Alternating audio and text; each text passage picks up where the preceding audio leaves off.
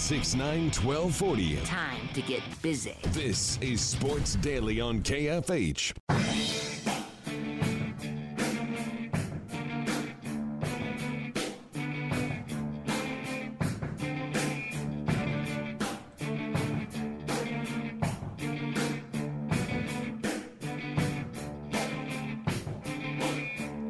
Welcome back, everybody. Congratulations to Steve in Haysville, winner of our Wichita Thunder hockey tickets and free iced tea from HTeaO. Congratulations to Steve.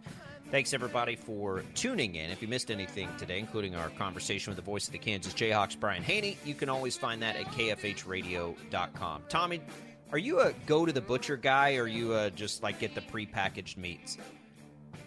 Um, I'm a. I don't think I've ever been to a butcher in my life. I'm a. Really? I'm a grocery store. Yeah, I maybe one time. I think I've been to a butcher once. Oh, The rest of it a butcher shop. It's an experience. You've got the meats right there. The, the the the people behind you know what they're talking about. Like they can tell you about the cuts and the grades I- and the thickness. It's why do I feel like you're setting you're setting me up here? I, I feel I have I no idea the, why you're setting me up. I was at the up. but- butcher yesterday. I swung in after work and I needed a couple of steaks and I, uh, you know, a couple of cuts of meat. I'm kind of, kind to talking to the butcher a little bit, and I said, "What about that? You know, what about that meat over there?" Um, and he was like, "You talking about that stuff on the on the top shelf?" And I said, "Yeah. What about those?" He said, "Yeah, that's pretty good meat. I don't know if you want that." I said, "Well." you know, I'll bet you that you can't reach that meat over on the top shelf over there. He looked at it and he said, No way, man. The stakes are too high. Oh,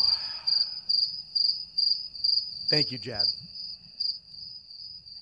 I don't appreciate that you caught on to that one. That's the first time you've been able to sniff because one when, of those out. when would you ever ask me if I if I ever go to a butcher? Like I you don't know. You don't you don't care. Like We- you don't. We chop it up, get it, occasionally about okay. uh, about daily life, and that one, you know, we get into it a little bit. Butcher's Um, great. I I would not be opposed if there was anybody uh, listening to this show that would like to start a petition. Um, I would be I would gladly sign it. Uh, so if anybody would like to do that, uh, a petition to stop the dad jokes, uh, I would. I'll be the first one to sign. I'll check change.org, see what's going on. Okay, thank you. Good luck. Good luck. The people give the people what they want. Um, yeah. that's just the Nobody that wants goes. that. Nobody wants it. That's not true. That's not true at all. Uh, Tom Brady is, you know, he's gonna have to he's gonna have to reach into his bag of dad jokes and and embrace that part of a broadcasting career. I, I, feel like he's a dad joke guy, though. I think he could I do definitely, too. Yeah, definitely yeah. slam the dad He's jokes. going to nail him. So we got an email here from a great listener Bryce who says he doesn't think Brady's going to be good at it. He thinks it'll be a massive disaster. Uh, he says, "quote He has the personality and sense of humor of a 13 year old boy. Peyton Manning would be a much better choice." I'm going to disagree, Bryce, because I think the majority of us have the sense of humor of a 13 year old boy, right?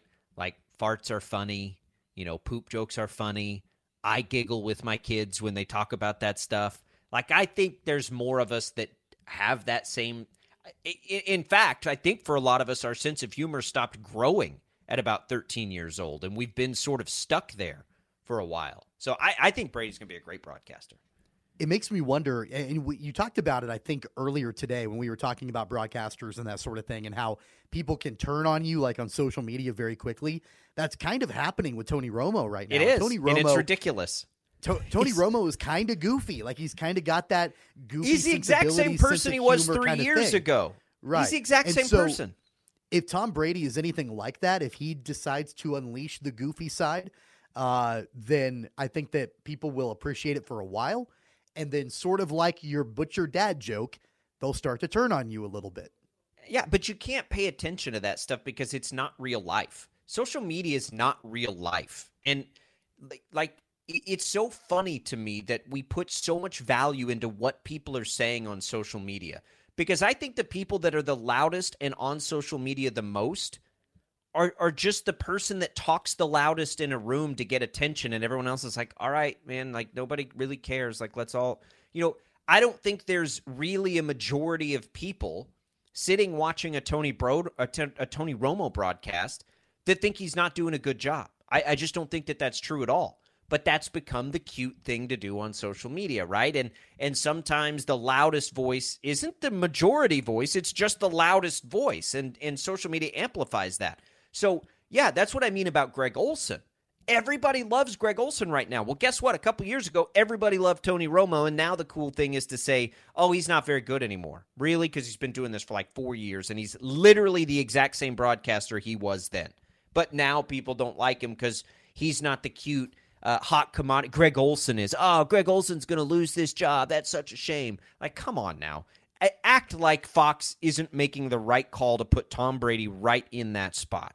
Just like CBS made the right call to put Tony Romo in that spot, just like Amazon made the right call to put Al Michaels in that spot, even though now that's a thing too on social media to say, oh, Al Michaels is mailing it in. No, he sounds uninterested in his games because his games were awful this year. He was just an uninterested in bad games on Sunday Night Football too. He just didn't have very many of them. It, I think that the I think with Tony Romo, the only thing I'll disagree with you on, and I like Tony Romo a lot, and I think he was a breath of fresh air when he he took over for Phil Simms. I thought Phil Simms was dry and boring, and I thought Tony Romo brought some really good excitement and energy. The only thing I'll say about Tony Romo is that I think the shtick has worn off a little What's bit. What's the where, shtick, though? What is the shtick? You know the whole Romo Dostra, you know no, the Nostradamus thing where he could predict the plays. But you all know, he's and- doing and- is reading plays at the line of scrimmage. but I don't think that he's as accurate as he was when he started. Partially because he's further away from the game now. It's been a while since he's been Here's- in a locker room. I think the shtick is hmm. a little bit played out. It doesn't mean I think he's a bad broadcaster. I, I just don't think, think that a- these guys, when you do it for so long, you have to kind of reinvent yourself, and you have I don't be think able it's a to shtick.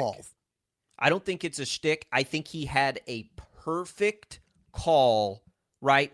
In that, what was it, the AFC championship? Was it the Patriots game? The overtime? Yeah, Like he Patriots literally had the yeah. perfect call there, and that all of a sudden becomes this benchmark. I don't think watching him over the past few years, he ever always got it right. But he's he's trying to read a play. And I think what's changed is people love that so much that now more people are doing it. It's what Greg Olsen does, right? It's what, you know, it's Troy Aikman's always done it. He just wasn't aggressive as, as aggressive with it, but even he's gotten more aggressive with trying to do that because everybody loved it.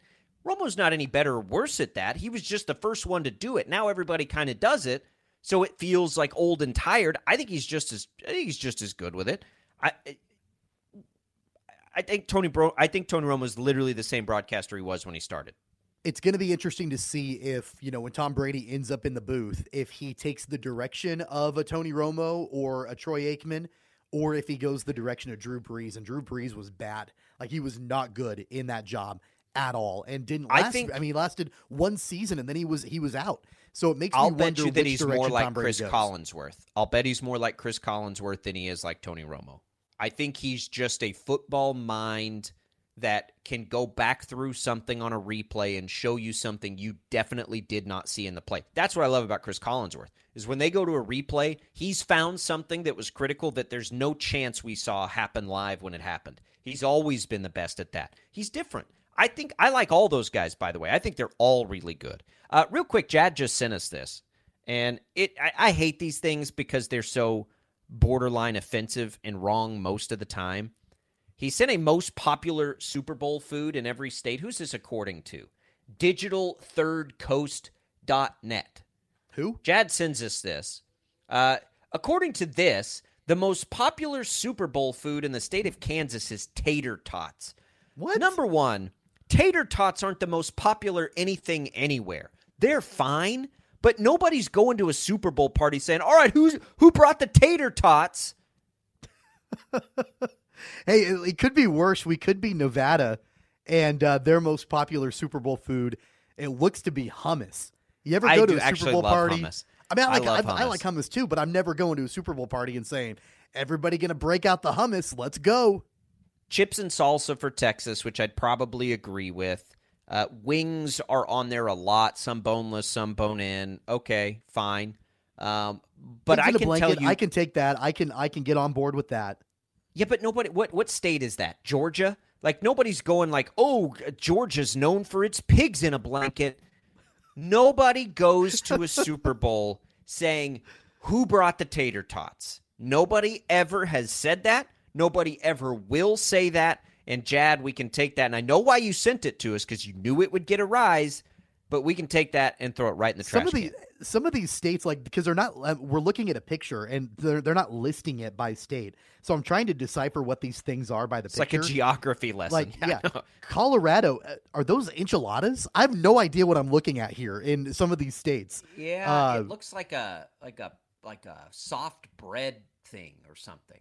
I don't know. meatballs in wyoming and montana okay i can get on board with that you got seven layer dip in, in some of these states um, Nobody has- mozzarella sticks i think in Nobody Nebraska. has barbecue, really?